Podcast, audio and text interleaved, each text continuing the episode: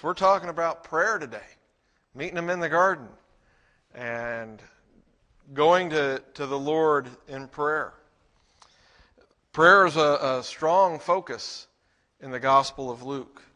Luke touches on it quite a bit, and it's something I've wanted to be looking at uh, this coming year, so I was glad to, to have this opportunity as we look at uh, prayer in the Gospel of Luke, chapter 11 is where we're going to be today.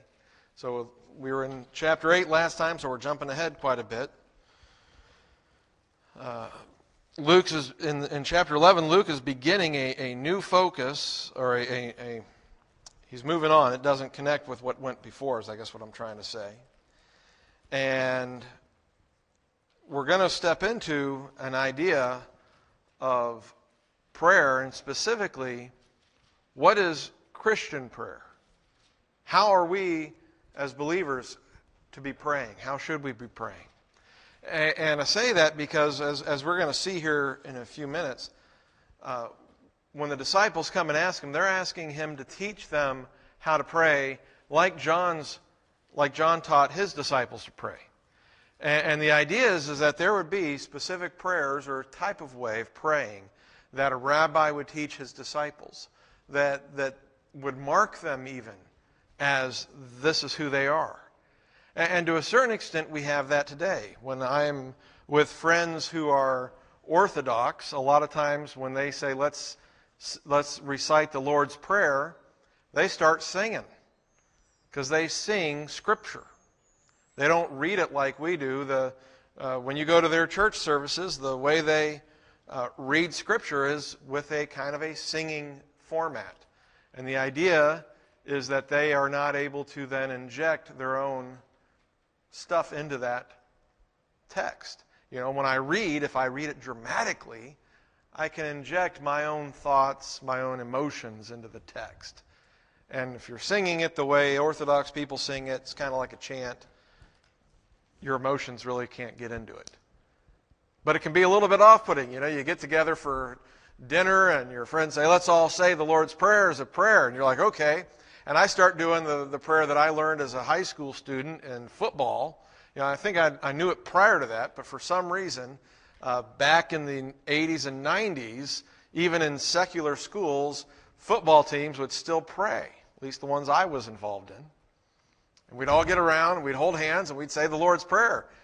Even though most of those guys, I am pretty sure, didn't have a thing to do with the Lord, on that football field, you were praying the Lord's Prayer. And so I'm ready to start reciting what is not even in Scripture necessarily. It's just what was repeated in Mass over years. And the friends start going with their little song thing, and it can be a little, whoa, I, I don't know what to do with this. You know? Or Catholic uh, family. You know, get together some Catholic people and they pray.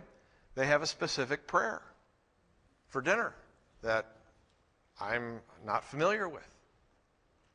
And so the same thing happened back then that you would have different groups would have different prayers. And I would say probably you, other people can tell we're a certain type of people based on the way we pray.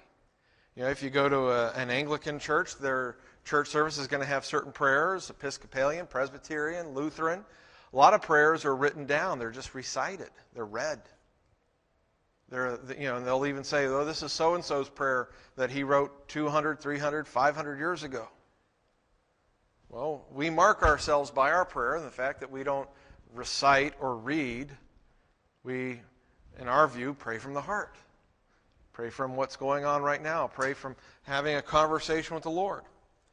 And so we're looking at Christian prayer and the idea that when Jesus told his disciples the, what we commonly call the Lord's Prayer, he was teaching them a way to pray that would mark them as his disciples. They were teaching him to pray the way that Christians should pray. So uh, let's go ahead and look at it, and, and we're going to look at Jesus' prayer that he taught his disciples, and then we're going to look at what he says based on that and what he wants us to do to apply it to our lives, which comes in verses 5 through 13. But we begin in, in chapter 11, verse 1. Uh, Luke tells us it happened that while Jesus was praying in a certain place, after he had finished, one of his disciples said to him, Lord, teach us to pray just as John taught his disciples. And, and, so he's specifically saying, you know, not just, Lord, we don't know how to talk to God, but teach us to pray like John taught his disciples to pray. Teach us a specific prayer. Teach us to pray in your way. Chances are, as, as men who have, you know, uh, four of them were fishermen, one's a tax collector. They probably weren't that used to praying a whole lot other than if the catch was getting low. But here they've been with Jesus, the Son of God, who has regular, faithful conversations with his Father. He often goes away by himself. And it's at a time when he is off and away with his disciples, but kind of by himself. And he is praying, and they're watching him pray. And they're seeing him pray, and they've seen him going off and praying. You can imagine that they probably sense a, a, a difference in Jesus' relationship with God, his prayers, and what they grew up hearing in the synagogues and what they have done themselves. And so they would like to know how to pray, and they want him to teach them specifically how to pray, just like John taught his disciples. And so in verse 2, he said to them, When you pray, say, Father, hallowed be your name. Your kingdom come. Give us each day our daily bread, and forgive us our sins for we ourselves also forgive everyone who is indebted to us. And lead us not into temptation. Now, if you're depending on the translation you're using, I might have skipped over some things because your translation included them and mine doesn't. And the reason for that is you might have noticed that doesn't sound like any uh, Lord's Prayer that you've probably said in church or in a group, right? Definitely wasn't the one said at the football practices that I had. Because almost always we take the Lord's Prayer from the Gospel of Matthew. And the Gospel of Matthew has a much broader Lord's Prayer. And so sometimes what happened was because people wanted to make sure that Matthew and Luke were in agreement, some scribes would take things from Matthew and add them to Luke, which is why some translations have, Your kingdom come, your will be done. It was in Matthew, it wasn't in Luke. Luke left it out. And some people felt like, no, that was wrong of Luke. We're going to cram it back in there. Same thing happens with lead us not to temptation. It feels very abrupt ending. And yet, that's what Luke included. Luke had certain reasons for what he wrote, for what he included. He did not feel the need to use everything that Matthew used. He was focused on specific things. And, and so uh, his prayer is very short comparatively. But what is his, what is his focus? What does he think Christian prayer uh, should be based on or, or, or, or looking towards? And, and, the same is true in Matthew's, but it becomes very clear as we look at uh, the Lord's Prayer given through the Gospel of Luke that Christian prayer is based on God's glory. That as we pray, our prayer should be based on God's glory. And, one of the reasons why I say specifically Christian prayer is if later on in, in, in, the Gospel of Luke, there's a story of the, Jesus has the parable of the uh, publican and the tax collector, or the Pharisee and the tax collector, excuse me. And, and the, the Pharisee is going on about, Lord, I thank you that I am a man. I thank you that I'm not a sinner. I thank you that I am greater than all these other people. And then the tax collector is like, Have mercy on me. And we see that and we can think maybe that Pharisee is a bit of an exaggeration, but he wasn't. There are actually Jewish prayers from Jesus' time. Lord, I thank you that I was I'm a Jew and not a Gentile. I thank you that I am a man and not a woman.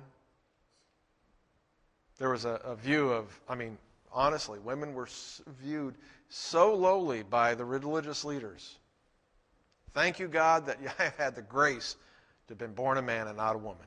I am that much closer to you. But uh, notice what it is. The focus is on me, me, me. And a lot of times prayer can be focused on me. Some people do it by, Lord, I thank you that I am so great, like the Pharisee in the parable.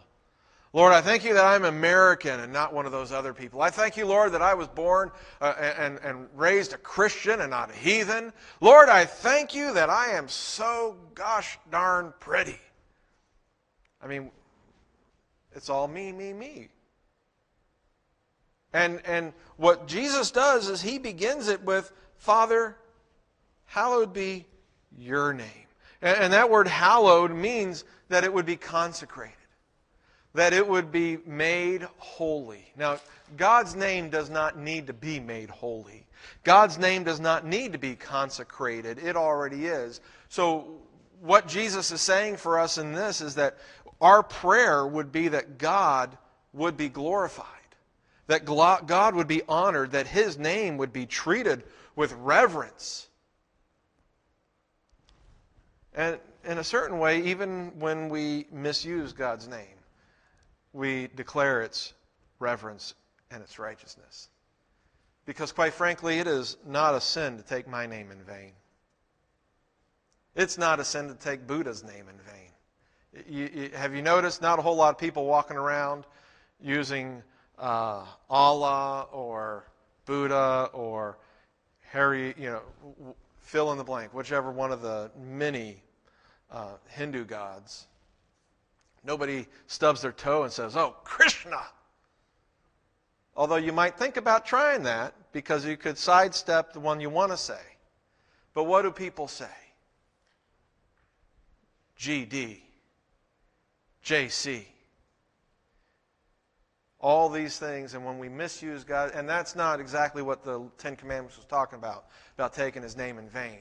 But the fact that we use God's name as a curse. Elevates and just says that is how much God is God. Because in our base sin, we misuse his name. The same is true why uh, prayer, people don't want to hear you talking about Jesus in the public sphere. They don't mind references even necessarily to God, and, and you, can, you can base all sorts of decisions uh, on Islamic faith or Buddhism or Hinduism. Nobody in America has a problem with that. But why is the Christian or the Jewish view of God, and specifically Jesus, invoking Jesus, why is that such a non sequitur? It stops everything.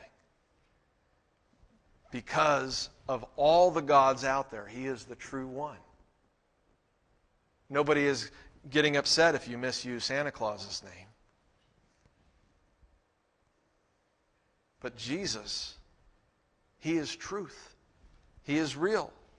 And, so He is telling us that our prayers, and I got off on a little rabbit's trail there, I'm sorry, but our prayers are to be focused on and um, based on God's glory because he deserves it, he earns it, and he is worthy of it. And so our prayer, not focused on ourselves, but on God. So, yeah, hallowed be thy name, or be your name. He doesn't need to be consecrated.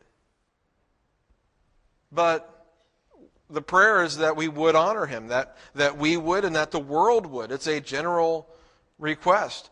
Next to it, right after, is your kingdom come. It's the prayer that God's way of doing things, that His world, that what He is establishing would happen. Now, Jesus, when He said this, had already shown up and said, The kingdom of God is at hand, repent and believe. But it's, and, and, and so in a certain sense, we can say God's kingdom is here, it is living within us. But then there is also the hope and the dream that it will come, that it will be fulfilled. But part of this is just a constant desire that we would desire God's world, not our world.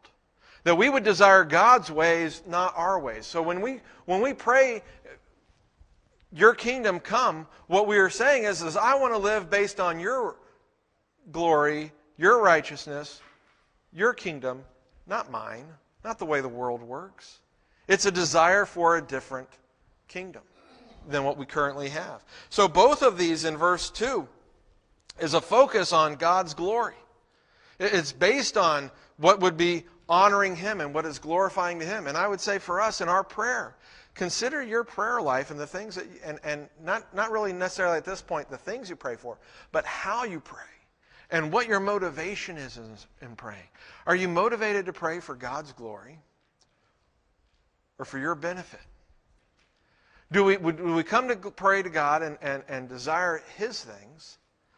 Or are we coming to God and looking to Him to provide for us? Now, the bulk of the prayer is about God providing, but there's a, there's a great difference between looking to God as a giver of things and looking to God as the one, the source, the hope that we have. A, a lot of uh, believers out there, uh, I use the word loosely, they view Jesus and God and the Holy Spirit as, as a means to an end. I, am going to worship God because I want this. And, and, and, it might even be, it doesn't have to be material possessions. It can even be uh, salvation or eternal life and going to heaven. You know, I remember as a kid the, the, the dread of destruction and hell versus going to heaven. And so my motivation for believing in God was to escape hell and to get into heaven. And that doesn't sound bad, does it? But the motivation was not God. He was just the transaction. And that's not what he wants. He wants to be the motivation. He wants to be the focus. That I would want to have God. And if I have God, if I believe in Jesus, well, then all those other things come with it.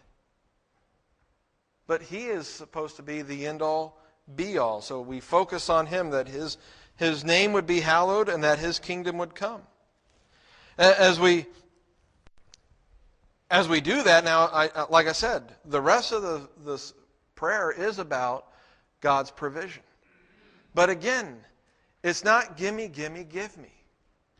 As we look at it, we're going to see that Christian prayer uh, isn't just asking God to provide things. Christian prayer looks for God to intervene in our lives. Christian prayer looks for God to intervene in our lives. Now, intervene is a, is a word from the Latin. It means to come between. Uh, it comes from inter, which is between, and vene, which is, you know, to come into. So to intervene in our lives is to come between. And so this is really important. When we ask God for things, it is not, God, give me, give me, give me. But, Lord, I have a problem. That problem is outside of me. I need you to come in between me and my problem. Notice, that's going to be the focus of all this. First, in verse 3, give us each day our daily bread. Now, this is a little bit different than Matthew's because here it's not just give us today our daily bread, give us each day. It's to focus on every day I need God's provision. And the question of daily bread, what is that? Is that just enough bread for the day? Is that the bread that I need? And, and, and the general understanding there for daily is that it is that which is fitting.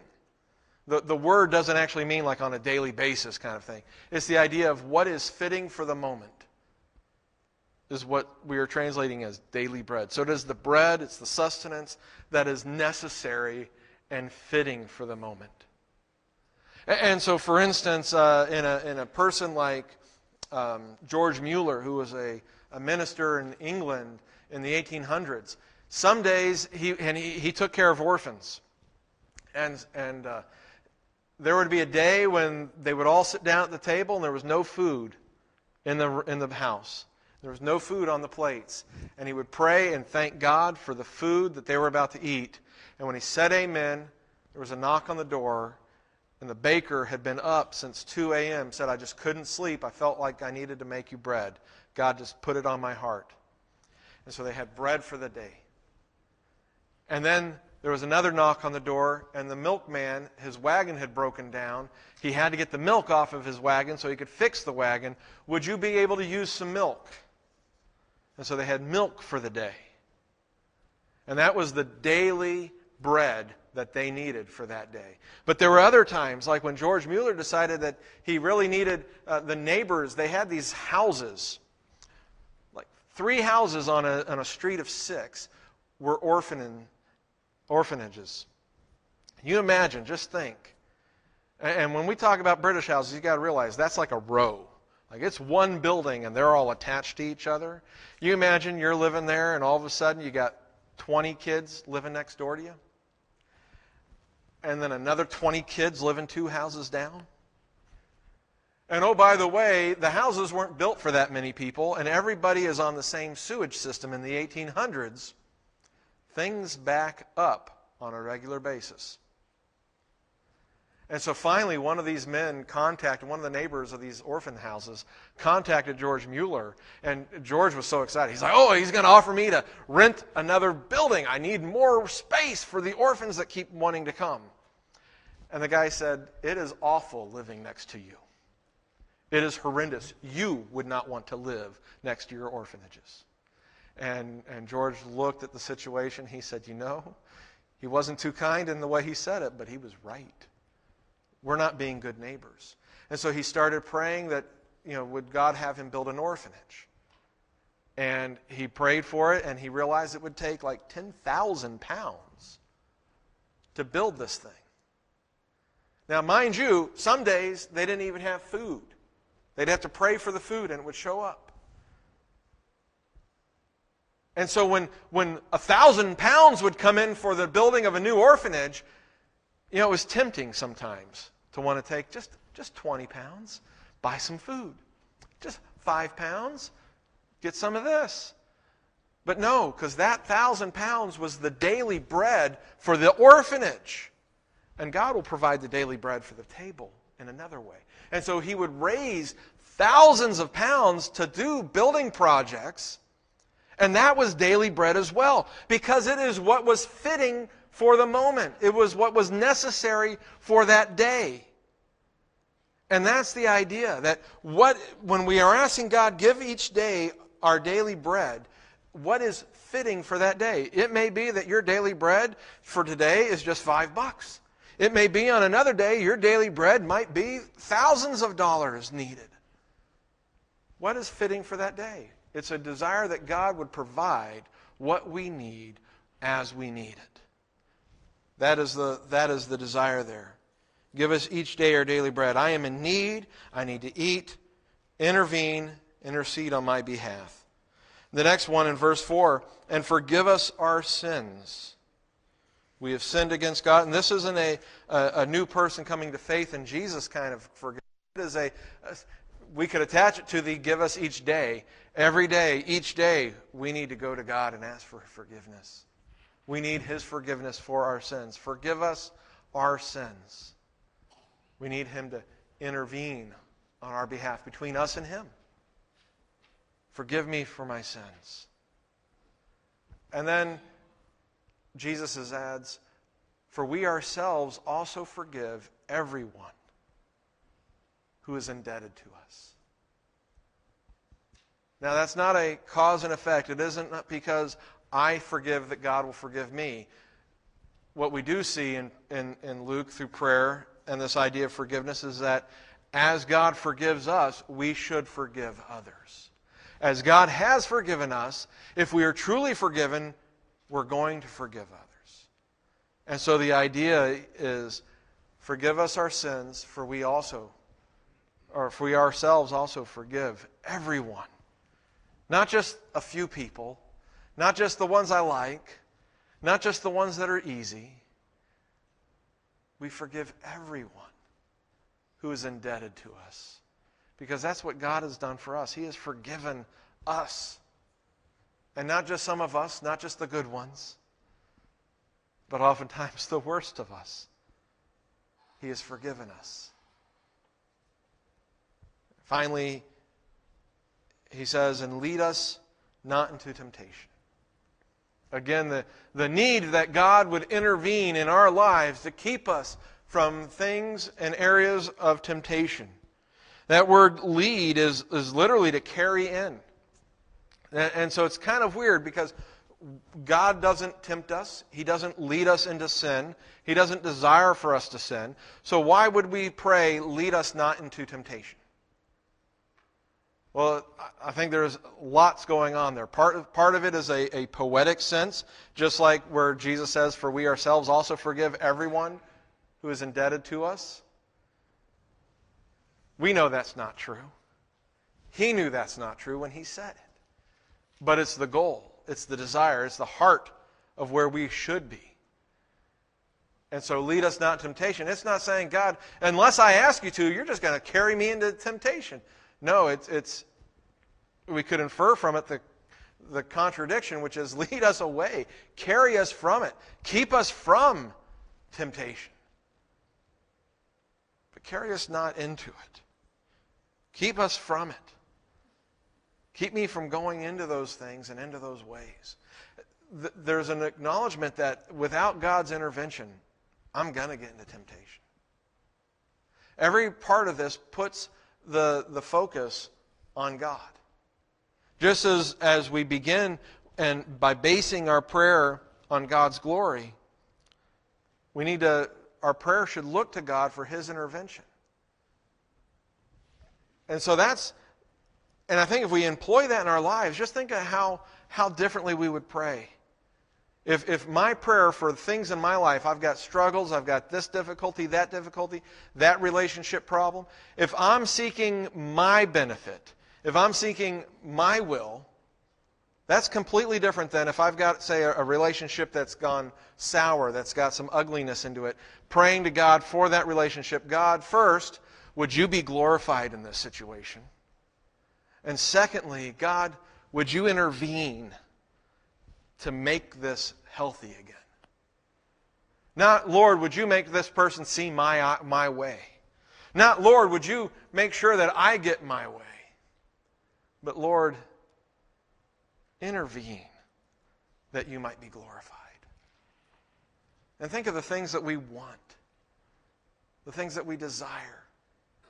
You know, Jesus doesn't want us to look at God as some cosmic, uh, spiritual Santa Claus giving us our wishes but that we would come to Him with our true needs, praying that the things that we would desire. And, and He is the one who gives all good gifts. But a good question is, is does this glorify God? Is it, is it good to seek those things that don't glorify God? I don't think so. Does this glorify God? And how can He intervene? In this situation, in this need, in this desire for my life.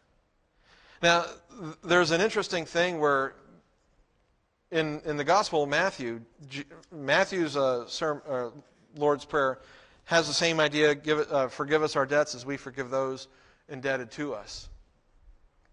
And then when he's done with the prayer, he actually reinforces that idea of if we don't forgive others, God will not forgive us.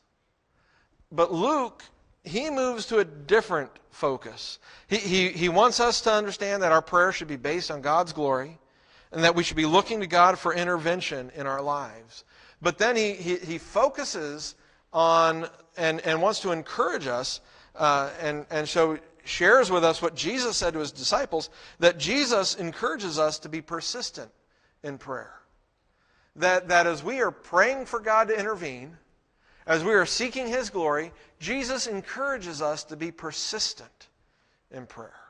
He, he having shared this information, and that was four verses, that first bit, and the, the, the, the, the prayer really is just three verses. And then from 5 through 13, he wants us to focus on being persistent and seeking God and not letting go.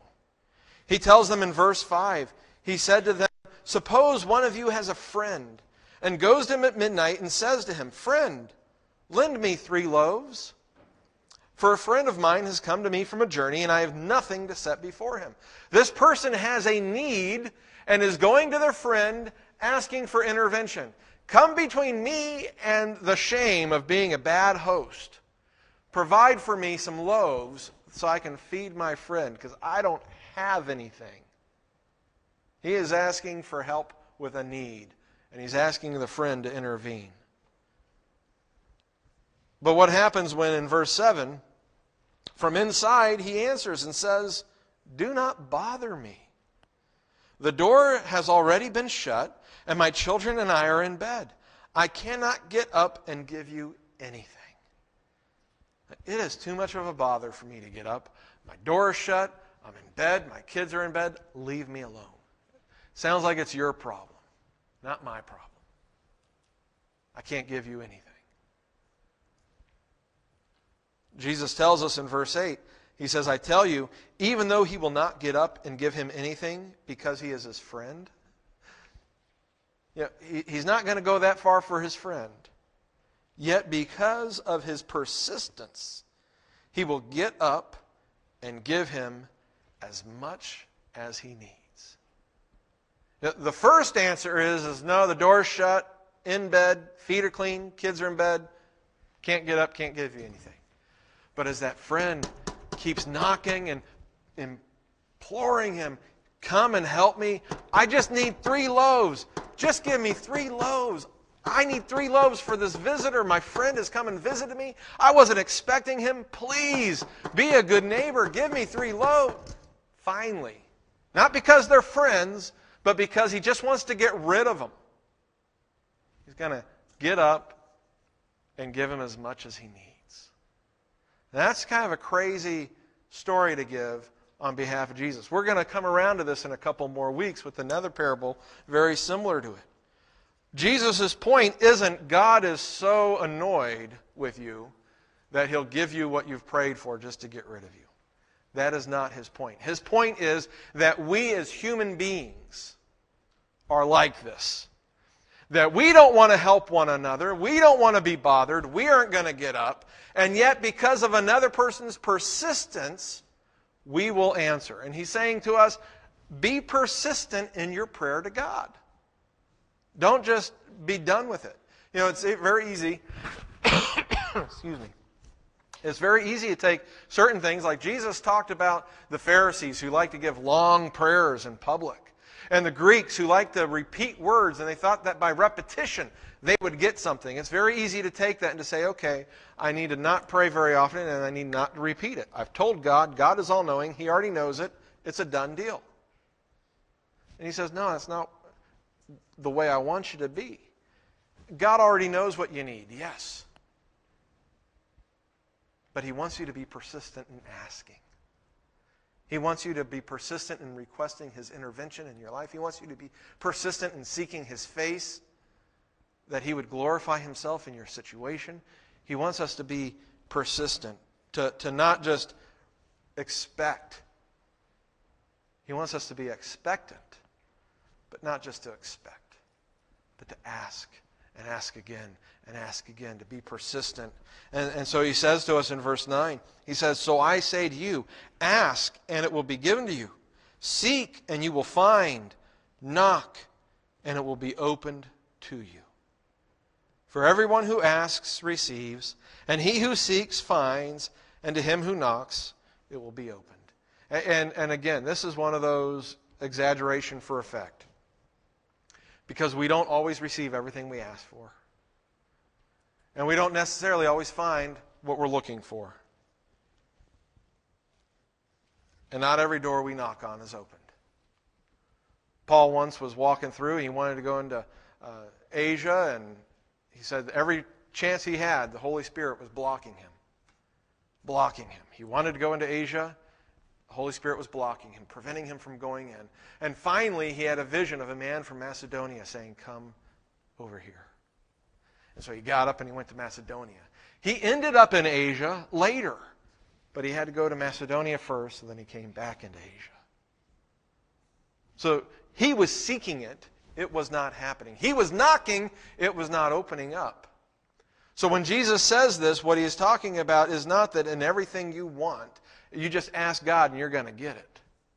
No, but he's talking about an, a heart attitude that asks and it's not just a once, but it's a continual, it's a, a, a persistent requesting of God. If you ask, it will be given to you. Seek, and you will find.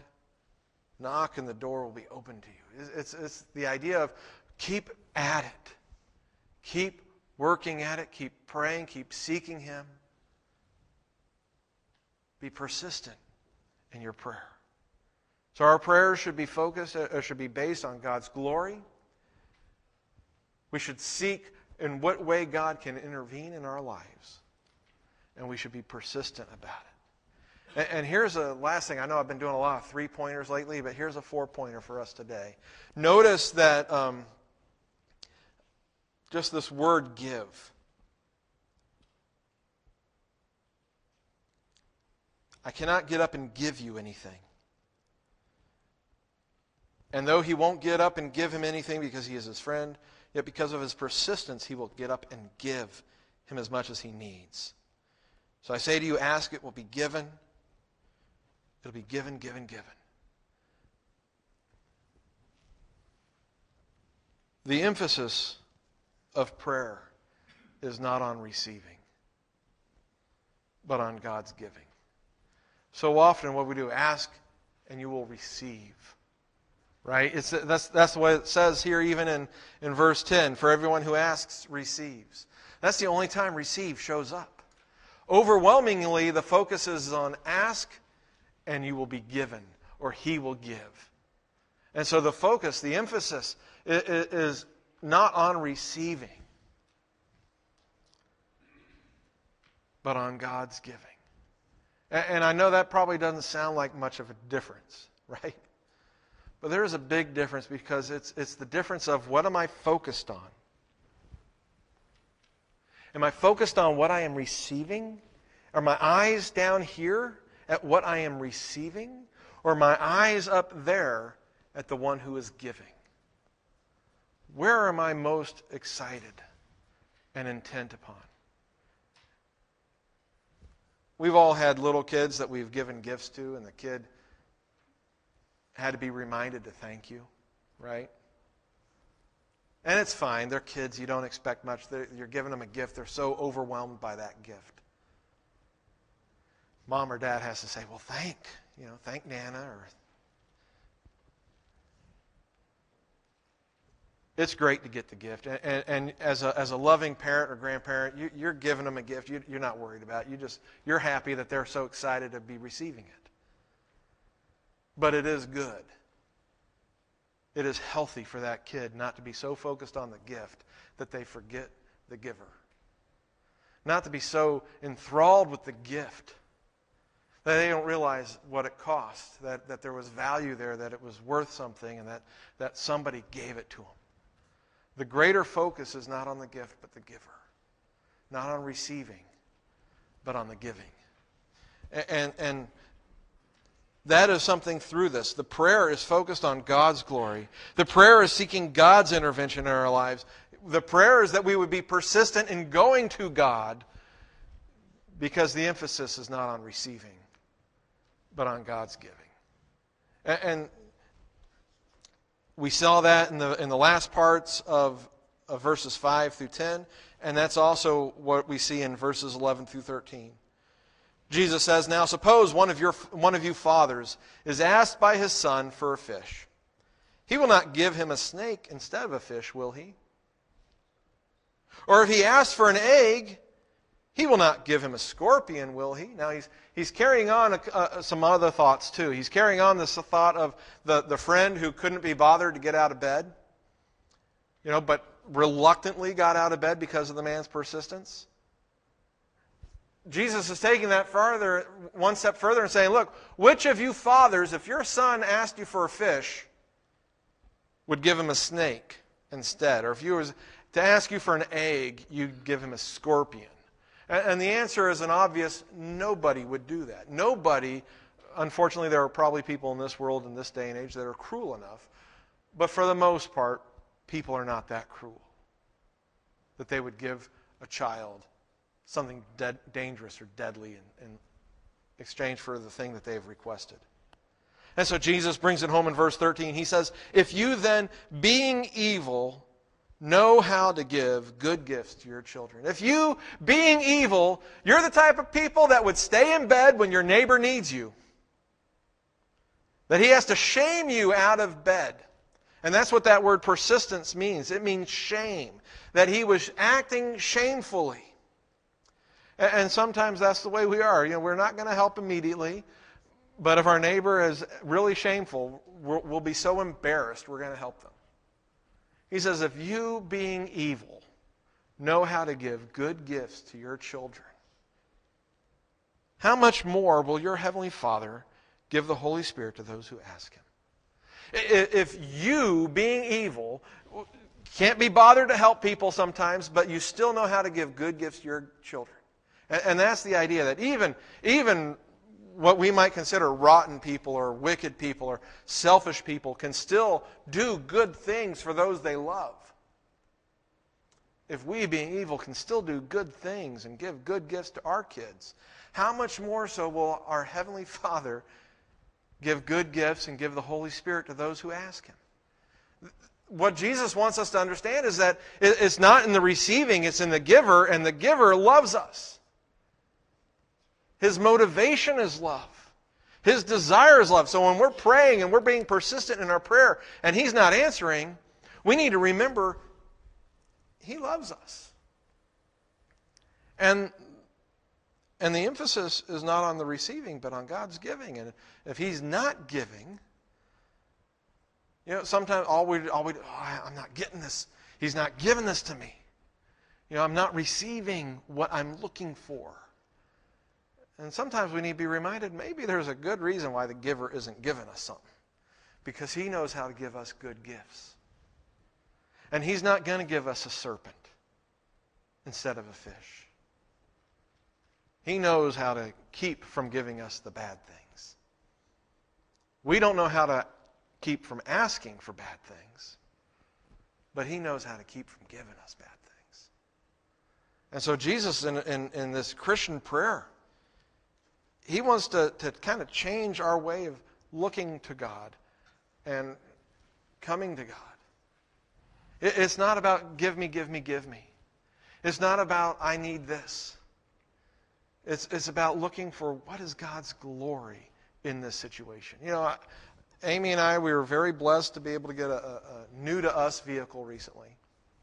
And I was driving it home. Uh, I forget when it, I was driving it. I forget why or where.